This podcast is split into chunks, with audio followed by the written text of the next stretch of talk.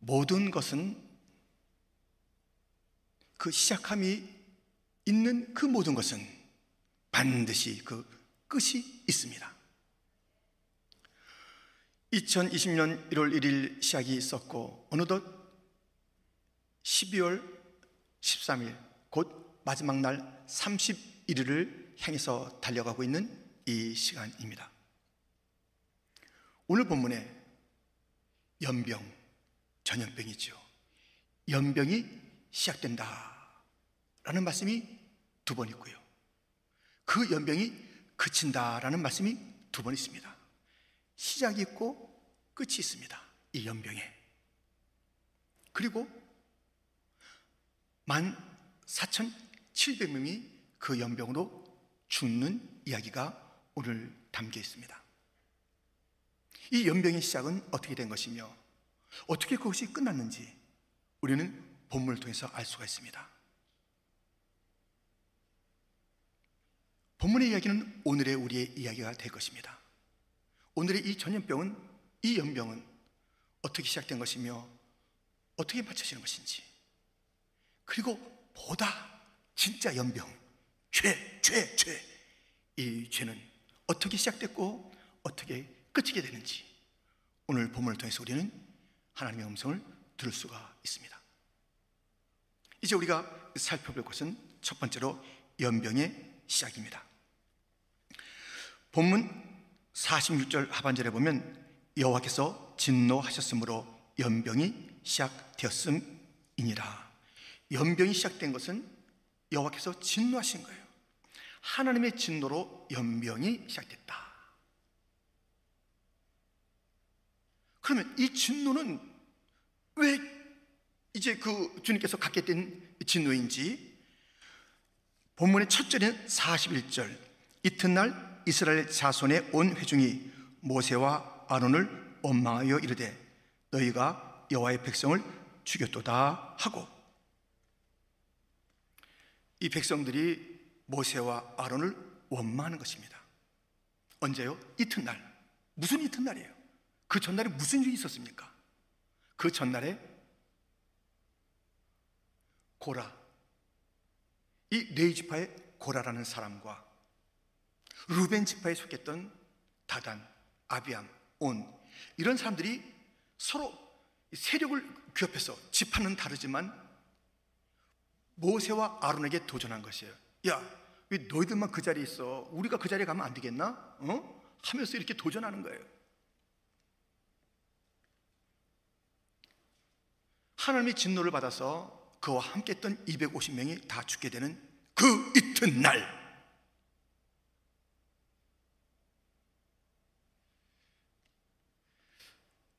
참 우리가 이해할 수 없는 것이 어떻게 이렇게 끔찍한 세계대전을 일으키나. 지난 20세기 초에 그런 일이 있었죠. 세계 제1차 대전이 있었지 않습니까? 한 900만 명이 죽는 일이 1914년에 일어나서 18년도에 마치게 됩니다. 이 끔찍한 참상 다시는 우리가 이제 맛보고 싶지 않은데 이게 어떻게 된 것인지 인류는 또 2차 세계대전을 일으킵니다. 그때는 1939년 그리고 45년에 끝나게 됩니다. 이 1차, 2차 대전, 어이없는 이 대전이 그래도 끝남과 이어짐이 또 새롭게 일어남이 21년이 걸렸어요. 그런데 오늘 본문은 그 이튿날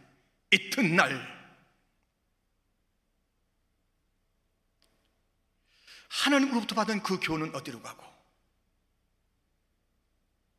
잊어버리고 또 똑같은 죄를 짓는 고라의 자손들이 행했던 그 죄를 그 이튿날, 심판이 임했는데 그 이튿날, 팬데믹을 맞이했는데 그것도 잊어버리고 옛날로 돌아가는 그 삶.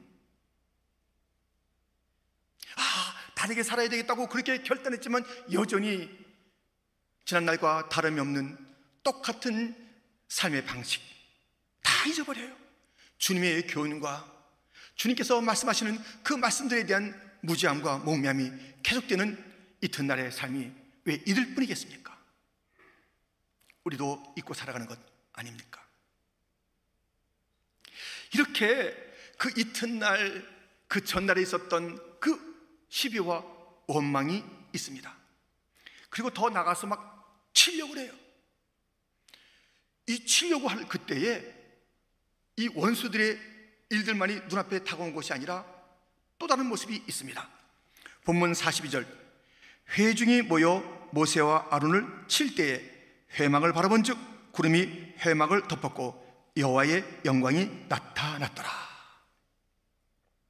모세와 아론, 그들을 대적하는 세력이 있어서 너무 힘들잖아요.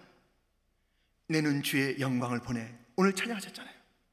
주의 영광도 나타난 거예요. 그러니까 우리가 바라볼 때는 와, 힘들고 어려운 것 그만 바라볼 게 아니에요. 우리를 위로하시는 주의 임재가 있습니다. 이 모든 더러운 죄악들을 다 덮으실 주의 놀라운 영광 권세도 있다는 것을 잊지 마십시오. 즉 모세와 아론에 대한 원망이 있었고 하나님의 영광이 나타난 그 일들을 우리는 보게 됩니다. 세상 사람들은요 이 세 가지에 속합니다. 그 첫째는 하나님을 모르는 어리석은 사람, 또한 부류는 하나님을 알고도 거역하는 사람들이 있습니다. 또 하나의 부류는 하나님을 알고 충성스럽게 섬기는 자들이 있습니다. 아예 하나님을 모르는 자들이에요. 들어보지도 못했어요. 하나님을 알아요. 근데 때마다 일마다 하는 일들이 하나님의 마음을 아프게 하고 거역하는 일들이에요. 오늘의 본문의 이스라엘 백성들, 하나님을 알고 있었으나 늘 하나님의 마음에 부담을 주고 아픔을 준 그런 존재들이에요. 하나님을 거역했습니다. 모세와 아론은 그렇지 않았죠. 하나님을 알고 아주 충성스럽게 하나님을 섬겼습니다. 이 충성스러움 얼마나 버거운지요. 그냥 충성한다고 되는 게 아니에요. 거기에는 수많은 힘듦, 희생, 말 못할 그런 고통들이 담겨있는 그런 충성의 길입니다. 이 충성은 상황과 환경을 초월해야 되는 거예요. 이 충성은, 하나님께 충성은 곧 교회에 대한 충성이기도 합니다. 오늘 본문에 회막, 제단 이런 단어가 나오잖아요.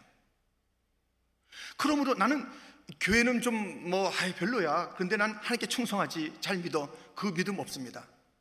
교회를 도외시한 하나님을 잘 믿는 믿음은 세상에 없습니다. 주님의 필요한 교회를 무시하고 멸시하고 업신여기는 그 삶이 하나님을 충성을 다해서 섬긴다고요? 그런 일은 없어요.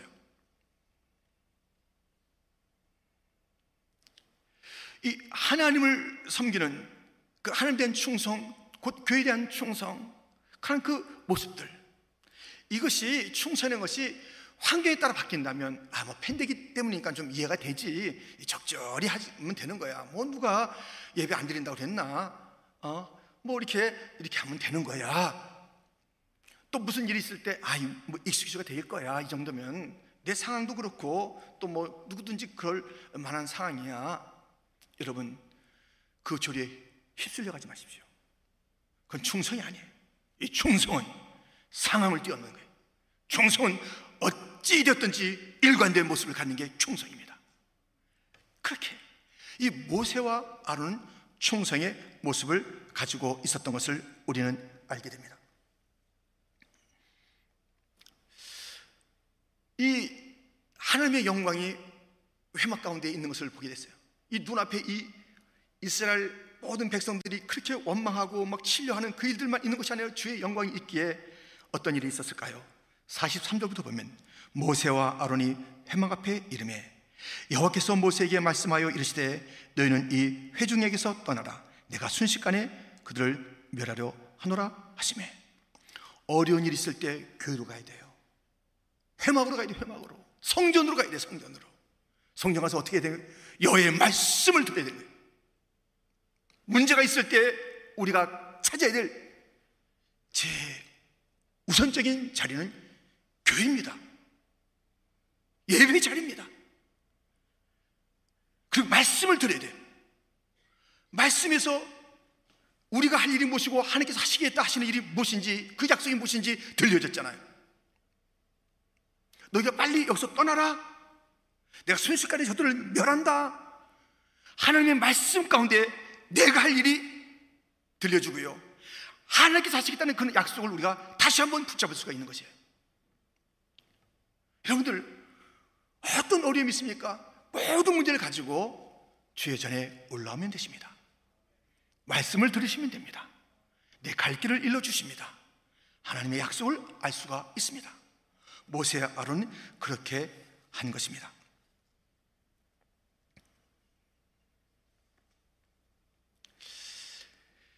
지금 이들에게 지금 문제는 뭐냐면은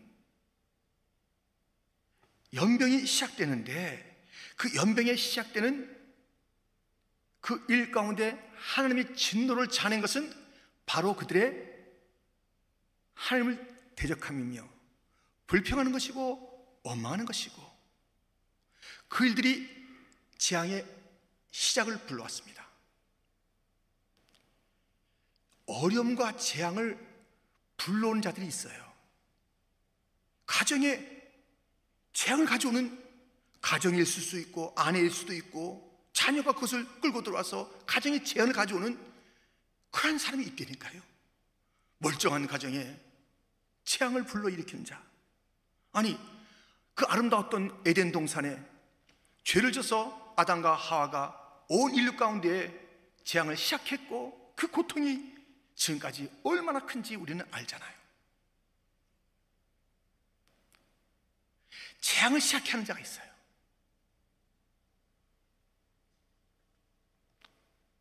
그런가 하면은 이 재앙의 시작이 아니라 복의 시작을 일으키는 그런 사람도 있습니다. 불신 가족의 누군가 먼저 예수님을 믿게 되는 것입니다. 이 중에도 그런 분이 있을 것입니다. 자기 집안에서 가장 먼저 예수를 믿은 자들이 있을 것입니다. 그런데 그 많은 어려움이 있지만 그가 예수를 믿고 또 부모 또 형제 자매를 이렇게 교회로 또 주님에게로 이끌면서 정말 믿음의 가정을 이루는 그런 사람도 있는 것입니다.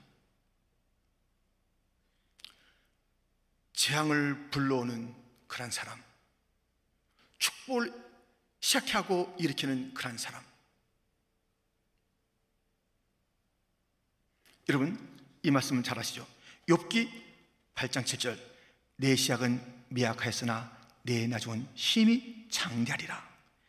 이 시작이 미약했으나 심히 창대케 하는 아주 긍정적인 창대함이 있고요, 아주 망치는, 그래서 더 큰 어려움을 자아내는 그 일들이 오늘 본문의 사람들의 이야기고 우리 주변에 얼마나 그런 사람들이 많습니까? 야곱은 시작은 미약했어요. 뭐 그저 엄마 품속에서 이렇게 좀 지내기도 하고 뭐 형을 좀 속이기도 하고 아버지에게도 그러고 또 뭐 그렇게 배대를 거쳐서 외삼촌 집으로 가면서 거기서도 많은 어려움을 당하고 꺼져도 벌써 꺼질 그런 인생입니다. 많은 환난이 있었지만 주님을 놓지 않았던 이 야곱은 놀라운 일을 시작했습니다. 12 지파가 그에게서부터 나왔다니까요. 엄청난 축복을 자아냈던 야곱, 그런 시작을 일으켰던 야곱. 그 형 에서는 그저 자기의 장자권도 쉽게 여기고 뭐든지 그렇게 대충 살다가 자기의 가문의 저주를 몰고 온 큰한 에서가 됐습니다. 같은 부모에서 태어난 쌍둥이가 서로 다른 길을 가는 것입니다. 여러분 나는 누굽니까? 나는 어떤 일을 불러내는 자입니까? 재앙입니까? 아니면 축복입니까? 이렇게 모세와 아론은 재앙을 불러일으키는 이스라엘 백성과 달리 축복을 일으킨 자들이었는데요, 그들의 나이가 80세 그리고 83세 때에 그 일을 시작한 것입니다. 새로운 시작을 하나님으로부터 명받았을 때 왜 이러십니까? 아이고 이거 난 아니죠. 모세가 뒷걸음질 치고요, 모세가 손사래를 이렇게 친 거예요. 나는 아니라고. 그러나 하나님께서 물러가지 않지요. 하나님의 말씀, 하나님의 설득. 모세와 아론은 새로운 시작을 했습니다. 인생의 새로운 시작을 그 나이에 했습니다. 그 미미했던 나이가 많은 자의 그 걸음에 우리 하나님께서 놀라운 것들을 준비하셨다가 부어주셨는데, 이스라엘 백성들을 애굽에서 구출하고 이 40년 광야길을 인도하는 거룩한 리더들이 된 것입니다. 여러분들 시작하셔야 돼요. 제가 지금 영상을 하나 이제 함께 나누게 될 텐데요, 이거 그냥 보시면 이해가 돼요. 그래도 제가 좀 설명을 드리고 싶은 거예요. 왜요? 이게 뭔지 2, 3분 동안 고민할 분이 계실까 봐 미리 좀 말씀을 드립니다. 여기 한 할아버지가 나오세요. 무엇인가 시작하시죠. 근데 그 시작했을 때 옆에 있는 할머니가 좀 빈정돼요. 그만둘까 하고선 그 시작했던 것을 접어두다가 어떤 동기를 다시 한번 부여받습니다. 그래서 그 시작한 일을 잘하고 놀라운 그 결말을 맺는 장면 함께 보겠습니다.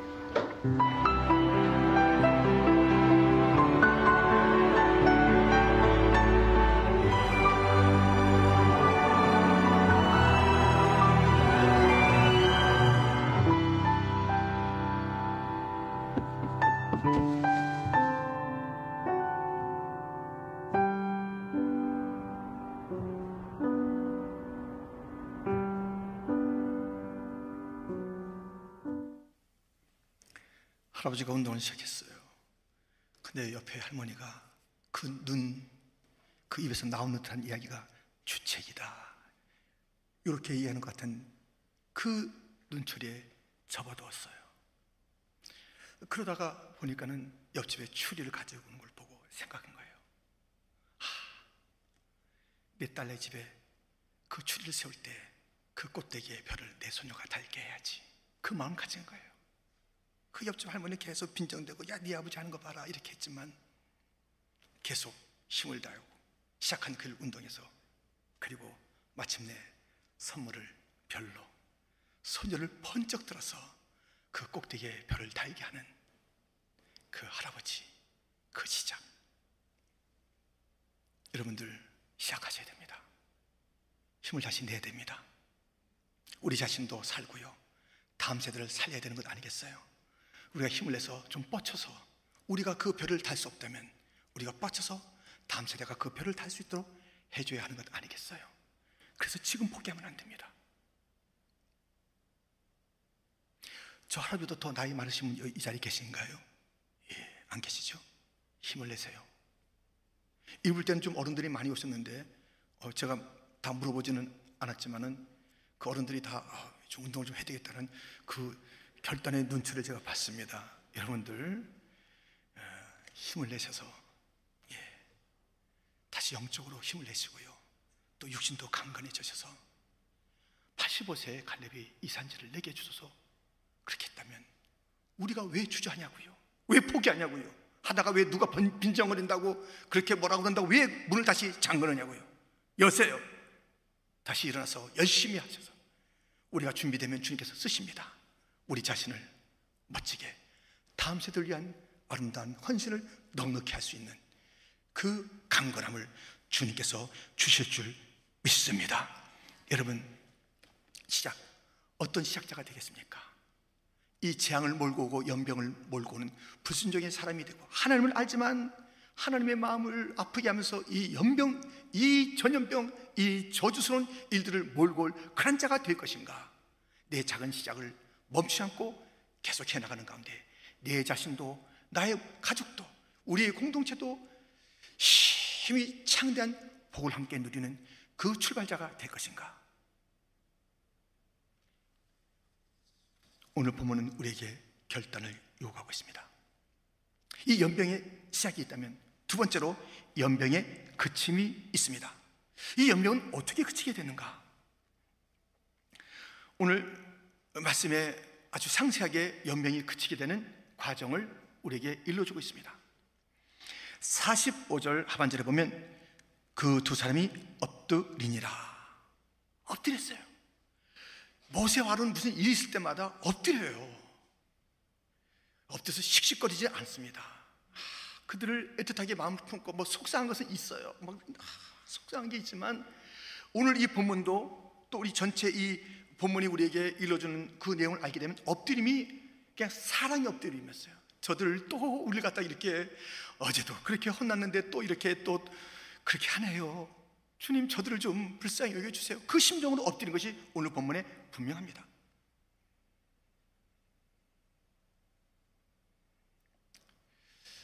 사람은요, 이 하나님을 향하여 충성하는 사람은요, 적어도 이 5가지 특징이 있습니다. 신의 인, 신의 사람이 하나님의 사람입니다. 그들에게는 천의 인, 하늘의 사람, 하늘, 하나님의 사람이며 하늘의 사람이에요. 영의 인, 영의 사람, 영의 사람, 성령의 사람이 성령의 사람, 성, 거룩한 사람, 거룩한 애, 사랑이 넘쳐요. 이 하나님의 사람은 이 5가지 특징이 있는데요, 이것이 어느 하나가 뭐 이렇게 그 모자라고 하는 것이 아니에요. 이 중에 하나 없어지면요, 다 없어지는 거예요. 삼손이 하나가 결여되기 시작해 거룩함이 허물어진 건 와르르르 다 무너지는 것이에요. 지금 이 시대에 이러한 사람이 있는가? 우리 교회가, 여기 있는 여러분 그리고 저도 이러한 사람이 되어야 되는 건 아니겠어요? 신의 사람이 되고 천의 사람이 되고 우리 주님께서 우리에게 허락하시는 그런 아름다운 모습들을 가지고 살아가는 그 일들이 우리 가운데 있어야 되는 거예요. 영적으로도 그렇고요, 거룩함을 받을 때도 그렇고요, 사랑의 모습을 받을 때도 그렇고요. 누가 성령의 사람인가? 누가 하늘의 사람인가? 누가 하나님의 사람인가? 누가 거룩한 사람인가? 누가 사랑의 사람인가? 이런 것을 갖춘 면모가 있는 그런 그 인물들이 세워져야 되는 거 아니겠어요? 아무리 봐도 하나님의 사람 같지가 않아. 아무리 봐도 영의 사람 같지가 않아. 거룩한 하늘, 그런 것들과는 상관이 없는 것 같아. 사랑은 무슨 사랑? 항상 자기밖에 몰라요. 엎드려 기도하는 것도 자기만을 위한 기도라 이거예요. 이들의 기도는 그렇지 않았습니다. 이들이 갖고 있었던 기도는 결코 그렇지가 않았습니다. 어떻게 알 수 있는가? 우리는 알 수 있지요. 46절, 이에 모세가 아론에게 이르되 너는 향로를 가져다가 제단에 불을 그것에 담고 그 위에 향을 피워가지고 급히 회중에게로 가서 그들을 위하여 속지하라. 여호와께서 진노하셨으므로 연병이 시작되었음이니라. 모세가 아론에게 무엇을 말합니까? 향료를 가져 제단에 불을 담고 거기에 향을 피워서 급히 가라. 저들이 죽게 되었다는 거예요. 저들이 죽게 됐다는 것이에요. 저들을 구속해야 된다는 것이에요. 저들을 살려내야 된다는 것이에요. 그래서 이들의 기도가 어떤 기도였을까요? 엎드려 기도했을 때 하나님이여 저들을 불쌍히 여기달라는 그 사랑, 그 사랑이 가득한 기도가 아니었겠습니까? 하늘의 사람답게, 여기의 사람답게, 거룩한 사람답게, 신의 사람답게 그러한 기도를 드리고 급히 가서 저들을 우리가 건져내야 된다. 아론은 모세의 이러한 명령에 어떻게 반응했을까요? 47절부터 보면 아론이 모세의 명령을 따라 향로를 가지고 회중에게로 달려간즉 백성 중에 연병이 시작되었는지라. 이에 백성을 위하여 속죄하고 죽은 자와 산자 사이에 섰을 때에 연병이 그치니라. 고라일로 죽은 자 외에 연병에 죽은 자가 14,700명이었더라 연병이 그침에 아론이 회막문 모세에게로 돌아오니라. 모세의 명을 받은 형 아론은 급히 달려가서 속죄를 한 것이에요. 어떻게 한 것이에요? 향로에 제단에 불을 담아서 간 것입니다. 저들을 속죄하기 위해서 간 것입니다. 산자와 죽은 자 사이에 서서 연병이 그치도록. 속죄가 무엇입니까? 죄가 덮어지는 것입니다. 속죄가 무엇입니까? 죄를 다 없이 하는 것입니다. 지금 이 아론은 하나님 아버지의 그 말씀을 듣고 이 땅에 오신 예수님의 모형을 보여주는 것입니다. 그 속죄의 사역을 모형으로 보여주는 것입니다. 모세의 이야기를 듣고 아론이 순종하여 달려가서 일을 한 것입니다. 하나님 아버지의 말씀을 듣고 달려와 이곳에 오셔서 속죄의 사역을 하시는, 산자와 죽은 자 사이에 수많은 그러한 고통과 아픔과 희롱이 있었으나 꿋꿋하게 그 일을 감당하는 것이에요. 여러분, 연병이 그친 일에는 어떤 일이 있었습니까? 기도가 있었어요. 어떤 일이 있었습니까? 제단에 불이 있었어요. 어떤 일이 있었습니까? 달려가서 산자와 죽은 자 사이에서 중보자라 그 사명을 감당한 것입니다. 지금 이 시대에 연병이 그쳐지는 것, 전염병이 그쳐지는 것은 어디에 소망이 있을까요? 백신? 예, 백신 개발을 위해서 얼마나 많은 정말 의학자들이 수고했을까요? 우리가 그 혜택을 이제 곧 누리게 될 것입니다. 그래서 우리가 이 코로나 바이러스가 좀 고쳐지면 그 되나요? 예, 너무 좋지요. 기대되고 있죠. 교회가 그것을 기다리고 있다가 와, 백신 나왔으니까 우리가 이제 다 그걸 맞고 교회도 열심히 모이자, 그게 교회일까요? NO! 백신에게 소망이 있는 게 아니에요. 지금 우리 시대의 이 전염병은 이 문제가 아니에요. 죄의 문제예요. 하나님을 알기 위해서 배역한 문제예요. 그렇다면 우리 교회가 할 일이 무엇이에요? 우리 교회는 수동적으로 이 전염병 시대에 기다린 자가 교회가 돼서는 안 됩니다. 엎드려야 합니다. 기도해야 합니다. 사랑을 품고 이 땅을 품고 기도해야 합니다. 불 받아야 합니다. 거룩한 불을 받아야 합니다. 제단에 임한 그 불이 내게도 임하여 주시옵소서. 여러분의 각자 향로마다 거룩한 제단의 불, 성령의 불이 임하여 우리의 주어진 삶의 자리에 가서 이 역할을 감당해야 되는 것이에요. 주여 이 땅을 고쳐 주시옵소서. 산자와 죽은 자 사이에 서 있다는 것이 얼마나 힘든 일이겠습니까? 산자와 죽은 자 사이에서 이 사명을 감당하는, 멀찍이 있다가 일이 지나가는 것을 기다리고 있다가 백신 나오면 나도 맞겠다고 하고 있다가, 그리고 교회가 문을 열게 되면 나도 나오겠다고 하고 있다가, 교회가 그렇게 이 전염병의 시대를 보낼 수가 없는 것입니다. 연명이 그치니라. 모세와 아론의 이 모습을 보십시오. 이들이 보여준 예수 그리스도의 모습을 보십시오. 예수 그리스도만이 소망이십니다. 예수 그리스도가 구원이십니다. 예수 그리스도가 속죄하십니다.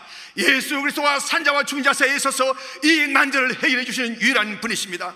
성탄의 예수님은 우리의 모든 죄를 구속하시고 우리의 질고를 다 제하시고 우리가 갖고 있는 모든 문제를 그치게 하시기 위해서 오신 분이십니다. 아직까지 여러 가지 문제가 있습니까? 그칩니다. 끝납니다. 예수님의 손에서 끝날 때 진정한 소망이 있을 줄 믿습니다. 미봉책으로 그냥 지나지 마십시오. 예수님의 손길이 닿지 않는 것은 다 미봉책이에요. 다 지나가는 거예요.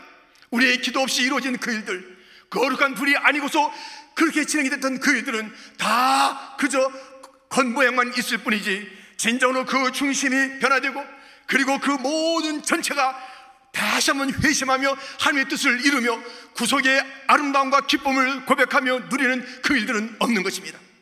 백신이 천천만만 나오고 100% 1000% 그렇게 확실한 백신이 있다 할지라도 이 시대는 예수님이 없으면, 이 복음이 없으면, 이 소망이 없으면 계속 절망입니다. 잠시의 치유가 있을지언정 진정한 소망은 없습니다. 교회 밖에 이것을 외칠 때가 없습니다.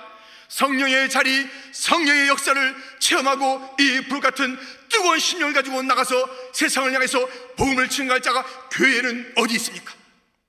연병이 그치게 할 그 일들은 교회밖에 없습니다.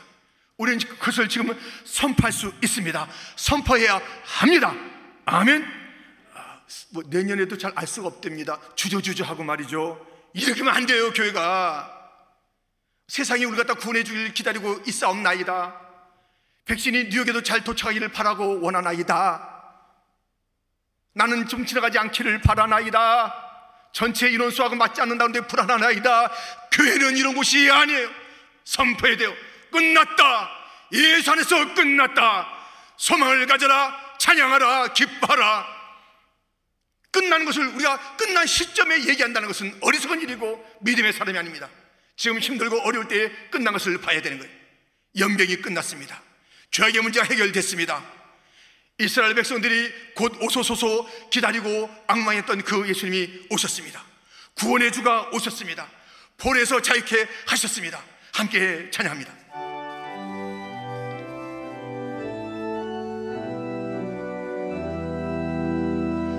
곧 오소서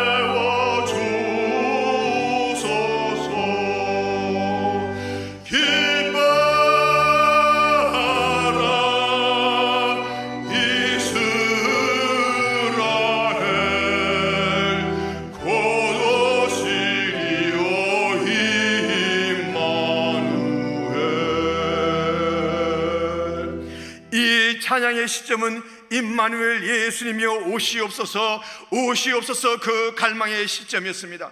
이미 예수님은 오셨습니다. 임마누엘은 오셨습니다. 그 이름 아름다운 예수님은 오셨습니다. 우리 예수님은 이미 오셨습니다. 절망은 끝났습니다. 아멘. 소망은 시작됐고 완성되는 거예요. 지금 이 시대는 소망의 시대입니다. 모든 절망이 끝난 시대입니다. 이 끝남이 완성되는 시간이 남아있을 뿐이지 이것이 어떻게 되는가? 여러분들, 우리의 이 시점은 오늘의 이 찬송의 시점과는 다른 것입니다. 주님이 오셨습니다. 우리에게는 이 모든 포로생활이 이미 끝났습니다. 우리의 구속은 이미 시작됐고 완성을 해서 나갑니다. 나는 이 모든 팬데믹과 이 전염병과 이 연병과 이 죽음에서 해방된 자입니다.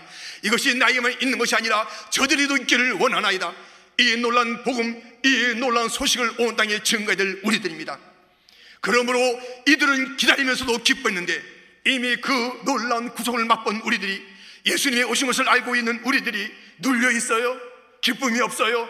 초조해요. 지금 뭐 좀 이렇게 비즈니스가 문을 닫혔다고 해서 끝난 것으로 여겨요. 우리 주님께서 허락하신 하나님의 자녀들의 비즈니스가 이렇게 끝나는 게 없어요. 우리의 직장이 막힌 대로 끝나요? 그렇지 않습니다. 우리의 자녀들이 이 한계에서 벗어나지 못하는 것으로 끝나. 그래서 우리의 그 삶은 여기서 우리가 적당히 멈추고 말자라고 하는 것이 우리의 삶의 방식인가요? 아닙니다. 우리 주님은 우리에게 놀라운 미래를 약속해 주셨습니다. 희망의 미래입니다. 소망의 미래입니다. 생명의 미래입니다. 구원의 미래입니다. 승리의 미래입니다. 이 일들이 우리 가운데 있는 줄 믿습니다. 그러므로 이 팬데믹을 넘어서는 선포가 있어야 돼. 이런 연병,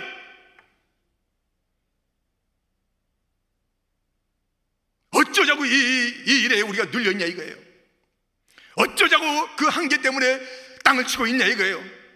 여전히 왜 구원이 다른 데 있으려냐고서 신문을 뒤적이면서 구원이 없는가? 구원자가 있잖아요. 하나님을 알고도 하나님을 거역하는 삶을 사시겠습니까? 하나님의 일들을 갖다 겪고도 그 이튿날 또 주님을 부인하는 그런 삶을 살겠습니까? 하나님의 살아계심을 본 인생들이 그 이튿날 또 믿음 없는 삶을 살겠냐 이거예요. 모세와 아론처럼 하나님의 영광을 보는 자들이 되기를.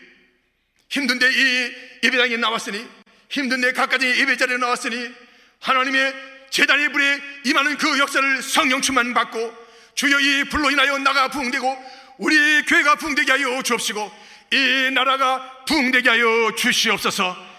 새로워지게 하여 주옵소서. 놀라운 주의 새로운 일들이 일어나는 그 일에 제가 쓰임받기를 원합니다. 새로운 시작을 시작하는 성도가 되시기를. 부디 우리 일생 가운데 엄청난 연병을 몰고 오는 그 일의 출발자들이 되지 않기를, 이제 그 삶을 끝이시기를, 내 걸음걸음은 거룩한 일의 시작이요 하늘의 일의 시작이요 주님이 기뻐하시는 그 일의 시작의 걸음이 되기를 주님의 이름으로 축원드립니다. 하나님 아버지 감사합니다.